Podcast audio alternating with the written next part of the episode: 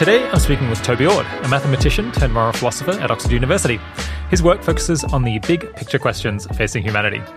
His early work explored the ethics of global health and global poverty, and this led him to create an international society called Giving What We Can, whose members have pledged now over three billion dollars to the most effective charities that they can find.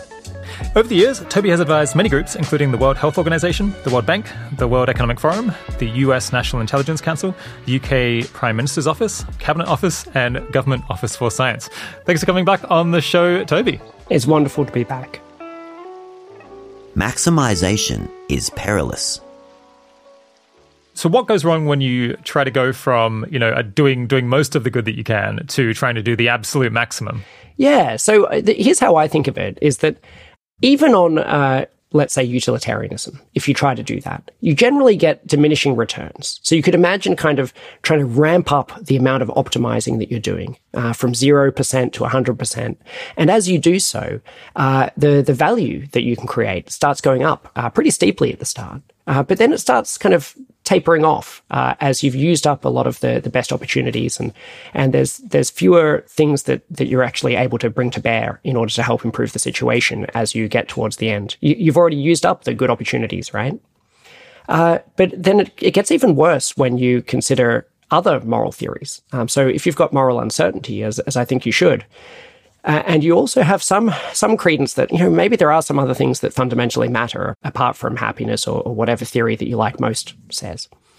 Well, there are these trade-offs uh, as you optimize for the for the main thing. Uh, there can be these trade-offs to these other components um, that get steeper and steeper as you get further along. So maybe um, suppose uh, as well as uh, happiness, uh, it also matters how much you achieve in your life or something like that. Uh, then it may be that that many of the ways that you can improve happiness, uh, let's say in this case, involve kind of achievements, perhaps achievements in terms of charity and achievements in terms of going out in the world and accomplishing stuff. But as you get further, you can start to get these trade-offs between the two. And uh, it can be the case uh, that for this other thing, that it starts going down. Uh, maybe if instead we were comparing uh, happiness first and then freedom, uh, maybe the the ways that you could create the most happiness involve, uh, all, you know, it, when you try to crank up that optimization right to one hundred percent, you're just giving up everything else uh, if need be. And so maybe there could be massive sacrifices uh, in terms of freedom or other things right at the end there. Yeah. Uh, and perhaps a, a, like a real world example to make that concrete is if you think about, say, trying to become a good athlete. Uh, maybe uh, you've taken up running and you want to, you know, get faster and faster times and, and you know, achieve well in that. Uh, as you start uh, doing more running, uh, you know, th- your fitness goes up and you're also feeling pretty good about it. Uh, you've, you know, got a new exciting kind of mission in your life and you can see your time's going down and it makes you happy and excited. Uh, and so a lot of metrics are going up at the start. Uh, but then if you keep pushing it and you make running faster times the only thing you care about, and uh, and you're willing to give up anything uh, in order to get that faster time, uh, then you may well, you know, to, to get the absolute optimum, like of all the lives that you could live, if you only care about the life that has the, the best uh, kind of running time, uh, it may be that you end up making massive sacrifices in relationships and, and other aspects or career, uh, or in that case, helping people.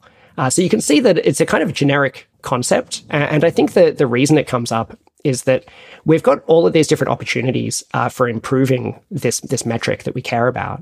And we kind of sort them in some kind of order from like the ones that, that give you the biggest bang for their buck through to the, the ones that give you the least. And in doing so, you know, at the end of that list, there are some ones that just give you a very marginal benefit, but absolutely trash a whole lot of other metrics uh, for your life. And so if you're only tracking that one thing, uh, if you go all the way to those very final options, uh, while it does make your, your primary metric go up, it can make uh, these other ones that you weren't tracking go down steeply. Yeah. So, so the basic idea is if there's multiple different things that you care about. So we'll talk about, yeah, happiness in life versus, you know, everything else that you care about, you know, having good relationships, uh, achieving things, helping others. So early on, when you when you think, well, how can I be happier? You take the low-hanging fruit where you do things that make you happier in some sensible way that don't come at massive cost to the to the rest of your life. And why is it that when you go from trying to achieve, you know, ninety percent of the happiness that you could plausibly have to one hundred percent, it comes at this massive cost to everything else? It's because those are the things that you were most loath to do, is to, you know, just give up your job and start taking heroin all the time. You didn't want, you didn't want, that was extremely unappealing and you wouldn't do it unless you were absolutely uh, only uh, focused focused on well-being or on happiness, because that's it's you're giving up such an incredible amount. Exactly. And, and this is a, you know, is this closely related to the problem uh, with targets uh, in government, uh, where you, you pick a couple of things like hospital waiting times, uh, and you you target that. And uh, at, at first, the target does, you know, a pretty good job. Uh, but when you're really just kind of sacrificing everything else, such as quality of care, in order to get those people through the waiting room as quickly as possible, then actually you're shooting yourself in the foot with this target. Yeah. And there's the, the same kind of issue uh, is one of the arguments for um, for risk from A I. If we try to include a lot of things into what the A I would want to optimize, and you know maybe we we hope we've got everything that matters in there, uh, we better be we better be right, because if we're not, and there's something that that mattered that we left out, or that we've got the balance between those things wrong, uh, then as it completely optimizes, uh, things could move from oh you know the, the system's working well, everything's getting better and better, to uh, things have gone catastrophically badly. I think uh, Holden Karnofsky, I, I think maybe even on the show, uh, uh, used this term, uh, maximization is perilous. And uh, I like that. I, I think that that captures both what's one of these big problems if you have an A I agent that is maximizing something, and if you have a uh, a human agent, uh, um, uh, perhaps a, a friend or, or, or you yourself, uh, who is uh, who is just maximizing one thing. Uh, whereas if you just ease off a little bit on the maximizing, then you've got a strategy that's much more robust. How moral uncertainty protects against the perils of utilitarianism. One thing that you can say in general with moral philosophy is that the more extreme theories, which are um, which are say less in keeping with with all of our current uh, moral beliefs, are also less likely to encode like the prejudices of, of our times. And so, uh, what we say in the in the philosophy business is that they've got more reformative power. They've got more ability to actually take us somewhere new and better than where we currently are. Like if we've currently got kind of moral blinkers on, and there's some there's some group who we're not paying proper attention to uh, and their, their plight, then a theory with reformative power uh, might be able to help us uh, actually make moral progress. But it, it comes with the risk of, uh, you know, by having uh, more clashes with our intuitions, uh, we will end up perhaps doing things that are, that are more often intuitively bad or wrong, and that they might actually be bad or wrong. Yeah. Um, so it's a, it's a double-edged sword uh, in this area, and one would have to be very careful when following theories uh, like that. Yeah. So you say in, in your talk that for these reasons, among others, you couldn't uh, embrace utilitarianism, um, but uh, you nonetheless thought that there were some valuable parts of it. Basically, there are some parts of utilitarianism that are appealing and good, and other parts that of, of, about which you're extremely wary. And I guess in, in your vision, effective altruism was meant to take the good and leave the leave the bad, more or less. Yeah, can you explain that? Yeah, I mean, it's. I guess you know, I certainly I wouldn't call myself a utilitarian, uh, and I you know don't think that I am. But you know, I. I I think there's a lot to admire in it as a moral theory, and I think that that a, a bunch of utilitarians such as John Stuart Mill and Jeremy Bentham, you know, were you know had had a, a lot of great ideas that really helped move society forwards. But uh, in part of my studies, in fact, what I did after all of this uh, was to start looking at uh, something called moral uncertainty, uh, where you take seriously that that we don't know which of these moral theories, if any, uh, is is the right way uh, to act, and that. In some of these cases, if you're, you know, if you've got a bit of doubt about it, you know, it might tell you to do something. A kind of classic example is uh, is if it tells the surgeon to to kill one patient in order to transplant their organs into five other patients. In in practice, actually, the utilitarians uh, tend to argue that actually the, the negative consequences of doing that would actually make it not worth doing. Uh, but in any event, let's suppose there was some situation like that uh, where it suggested that you do it and you couldn't see a good reason not to, that it's still... If you're wrong about utilitarianism, then you know you're probably doing something really badly wrong. You know, or another example would be, say, killing a million people to save a million and one people. Um, you know, utilitarianism might say, well, that's just plus one. You know, that that's just like saving a life. Uh, whereas uh, every other theory would say this is this is absolutely this is an abomination. Uh, terrible. Yeah. Uh, and so. So the idea with moral uncertainty is that you kind of hedge against that, and you, you, you uh, in some manner, uh, you know, up for debate as to how you do it. You consider a, a bunch of different moral theories or, or moral principles, and then you think about how convinced you are by each of them, and then you try to look at how they each apply to the situation at hand, and work out some kind of uh, best compromise between them. Um, and the kind of simplest kind of view is, let's just pick the theory that you've got the highest credence in and just do whatever it says. But most people who've thought about this don't endorse that, and they think you've got to do something more complicated where you have to, in some ways, mix them together in the in the case at hand. And so uh, while I think that there is uh, a lot going for utilitarianism, uh, I think that on on some of these most unintuitive cases, they're the cases where I trust at least. And they're also the cases where I think that, um, you know, the, the other theories that I have some some confidence in uh, would say that it's going deeply wrong. And so I would actually just never be tempted in doing those things. Yeah. It's interesting, actually, before I thought about moral uncertainty, I thought, oh, well, if if I, you know, if, if I think utilitarianism is a pretty good theory, oh, even if I feel like I shouldn't do those things, uh, my theory's telling me I have to. and, uh, you know, something along those lines. And like, there's this kind of weird conflict, whereas it's actually quite a relief uh, to uh, to have this this additional humility of, well, hang on a second, I don't know wh- which theory is right. You know, no one does. Uh, and so if the theory would tell you to really go out on a limb and do something that, that could well be terrible, actually uh, a more sober analysis suggests, uh, you know, don't do that. The right decision process for doing the most good. Can you explain what naive utilitarianism is? Yeah. So many people think that utilitarianism tells us, you know, when we're making decisions, to sit there and, and calculate for each of the possible options available to you, uh, how much happiness it's going to create, um, and then to pick the one that leads to the best outcome. Now, if you haven't encountered this before, you may think that that's exactly what I said earlier, that, that utilitarianism is. But I, I hope I didn't uh, make this mistake uh, back then, and uh I think I probably got it right. So naive utilitarianism is treating the standard of what leads to the best happiness as a uh, decision procedure. It's saying that the way we should make our decisions is in virtue of that. Whereas actually what utilitarianism says is that it's it's a criterion of rightness for different actions. So it's it's the kind of the gold standard, the ultimate arbiter of whether you did act rightly or wrongly. Uh, but it may be that in attempting to do it, you systematically fail. And there's this can be made clear. There's something called the paradox of, of hedonism, where even just in your own life, suppose you you you think that uh, having more happiness makes your life go better. Uh, and so you're always trying to have more happiness. Uh, and so every day when you get up, you're like, oh, what would make me happy today? You know, and then you think, which, which of these breakfast cereals would make me happiest? And then you're having it and you're like, would chewing it slower make me happier? Uh, uh, and so on. Well, you're probably going to end up with less happiness uh, than if you were just doing things a bit more normally.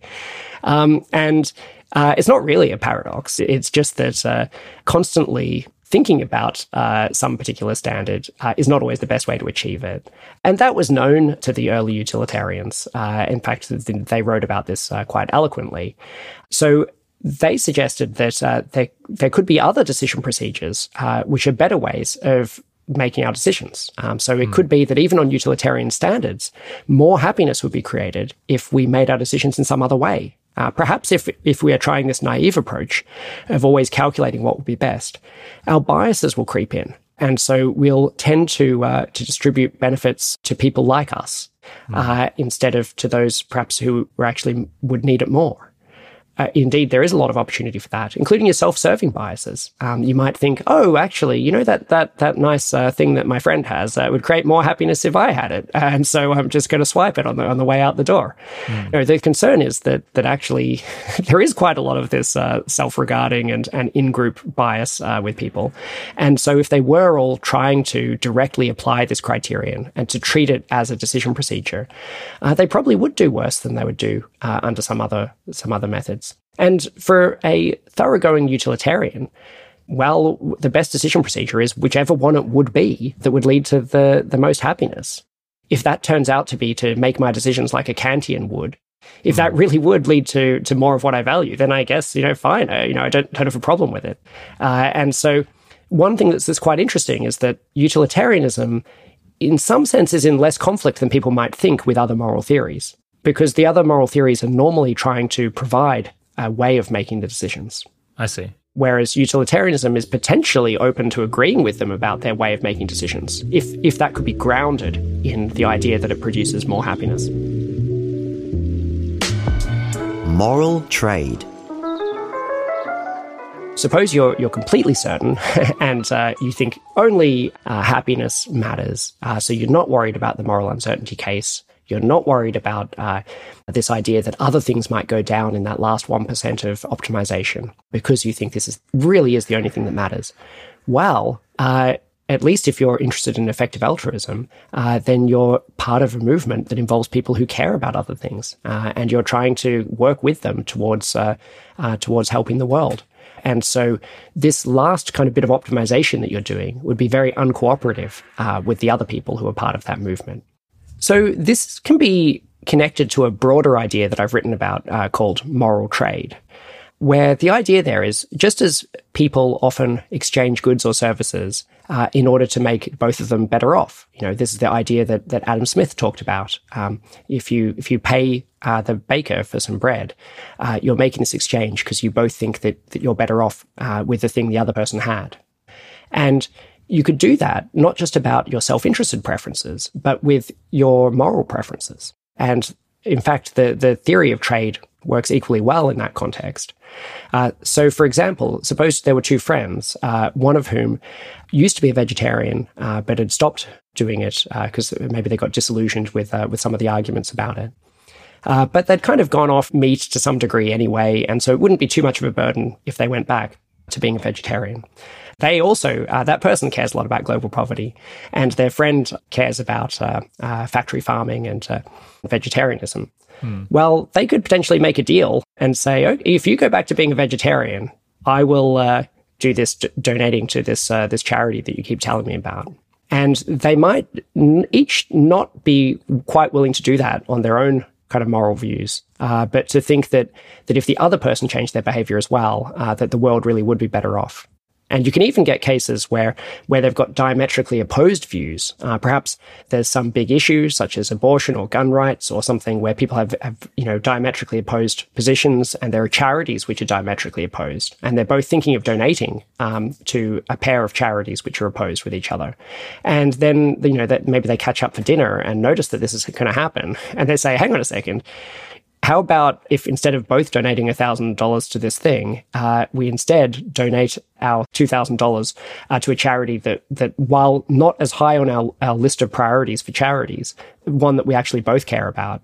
And then instead of these these effects basically cancelling out, uh, we'll be able to produce uh, good in the world." So that that's the general idea of, of moral trade. And you can see why the the... moral trade would be a good thing if it's the case that even though people have different ideas about what's right, and, and these ideas can't all be correct, if they're, they're generally, more often than not, kind of pointing in a similar direction or something, uh, such that when we, we better satisfy the overall moral preferences of the people in the world, I think we've got some reason to expect the world to be getting better uh, in that process, in which case uh, moral trade would be a good thing.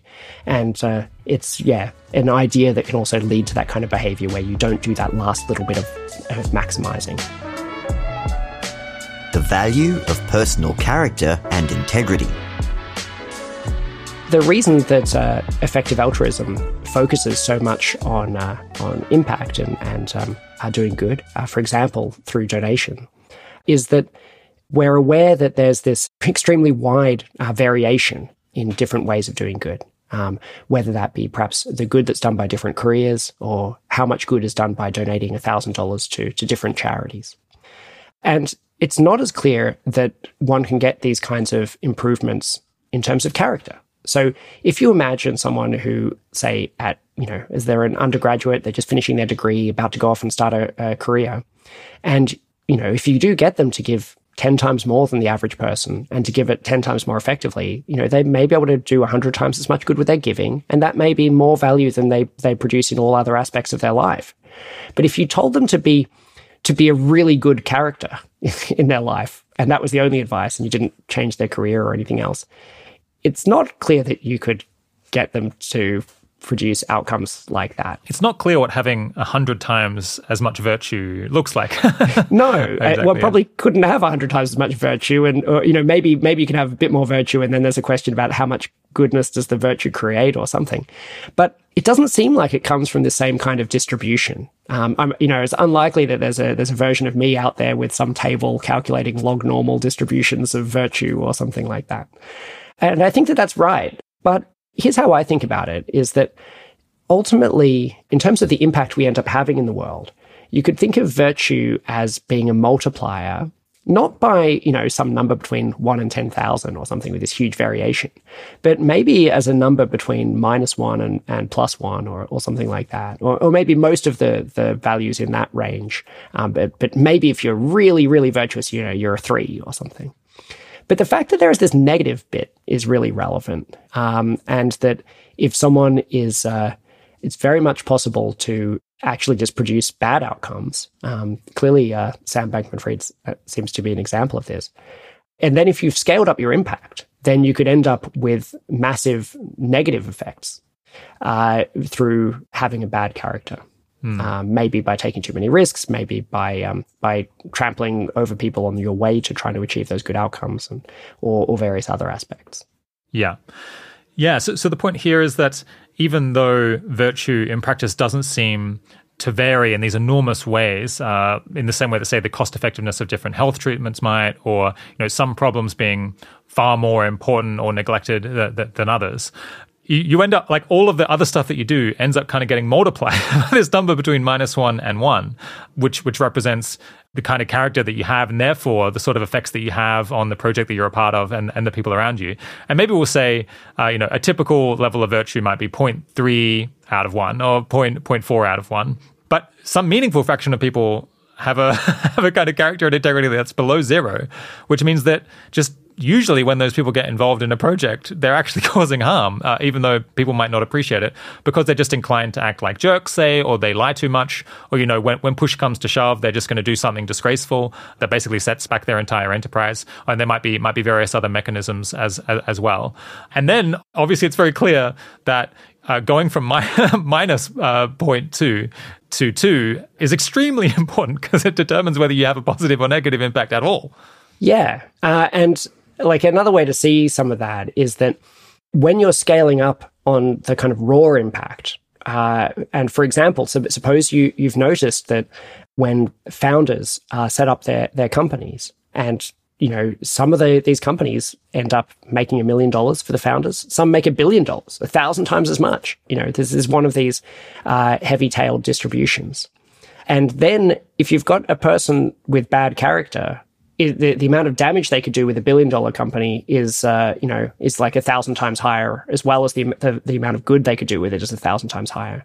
So it's especially important if someone is going to go and, and try to just do generically high-impact things, uh, that they have a, a a positive sign on on that that overall equation, uh, and not a negative one. And, and another way to look at that is that when you have something like um, like earning to give, because there's an intermediate step where it turns into dollars, and dollars are kind of morally neutral, depending depends on what you do with them, or at least morally ambiguous, uh, as opposed to it directly uh, helping people. Then there's there's more there's more need uh, to kind of vet those people for having a good character, and before uh, you know joining their project or something like that. Yeah, makes sense. How Toby released some of the highest quality photos of the Earth. I actually had been looking at uh, some beautiful pictures of uh, Saturn by the Cassini spacecraft. Amazing, just just incredible, awe-inspiring uh, photographs. And I thought, wow, this is great. And just as I'd kind of finished my collection of them and you know, had a slideshow and them, wow, I thought, oh, I've got to go, go and find a whole lot of the best pictures of the Earth. The equivalent, right? Like fill a folder with amazing pictures of the Earth. And the pictures I found were nowhere near as good. Often much lower resolution, but also, you know, often JPEG-y, uh, you know, with compression artifacts, or burnt out highlights um, where, you know, you couldn't see any details in the bright areas. All kinds of problems. The colors were off. And I thought, this is crazy. And uh, the more I looked into it, and so I, I got a bit obsessed uh, in my kind of evenings downloading these pictures of the Earth from space. Yeah. I eventually had a pretty good idea of all of the photographs that have been taken by of the Earth from space. And it turns out that there aren't that many uh, spacecraft that have taken good good photos. Um, uh, very few, actually. The the best distance, if you think about a portrait of a human, right? The, the best distance to take a photo of someone is from a couple of meters away. Uh, maybe one meter away would be okay, but any closer than that, they look distorted. And if you go much further, um, then you won't get a good photo. They'll be too small and, and um, in the shot. Uh, but the equivalent is, you know, is partway from the Earth to the Moon. Low Earth orbit, where uh, the International Space Station is, is too close in. It's it's like it's the equivalent to being about a centimeter away from someone's face. And uh, the moon is a bit too far out, although you can get an okay photograph. And so it turned out that it was it was mainly the Apollo program where they sent humans with extremely good cameras, with these Hasselblads, up into space, and they trained them in photography. Uh, that their photos are just uh, way better than anything else that's been done. And so it's just this very short period, you know, a small number of years. Uh, and I ended up going through all, uh, uh more than fifteen thousand photographs from the Apollo program and, uh, finding the, the best ones of the Earth from space. And then I, I found that there were these archives where people had scanned the, the negatives. And even then, some of the scans were, were messed up. Mm. Uh, some of them, they were compressed too badly. Some of them had blown out highlights. Some of them, they were out of focus. And for every one of my favorite images, I went and found the very best version that's been scanned. And then I found that, that was kind of surprisingly, uh, you know, using a, I think, Aperture, uh, a, a program for fixing up photographs, that I could actually restore them better than had been done before. Um, I, you know, I was kind of very shocked um, that all of a sudden my photograph of the blue marble was as good or a little bit better than the one on Wikipedia or the NASA website. And for other photographs that were less well-known, I could do much better than it had been done before. And eventually uh, went through and uh, put in a lot of hours into creating this really nice collection and uh, made a website for them uh, called Earth Restored, uh, which you can easily find, uh, where you can just go and browse through them all. Uh, I, I then I went a little bit overboard and uh, went through the mission transcripts, and I managed to find out what times and days they were all taken, and then get relevant parts of the mission transcripts wh- that they were saying while they were taking them and, and things like this. And so I have some kind of commentary on all of them. And uh, there's, some of these photographs have never really been seen before um, because they were they were lost in the archives. Um, some of them say, one of them says blank, but it's actually a photo of the Earth. Um, it, but its archive was listed as blank.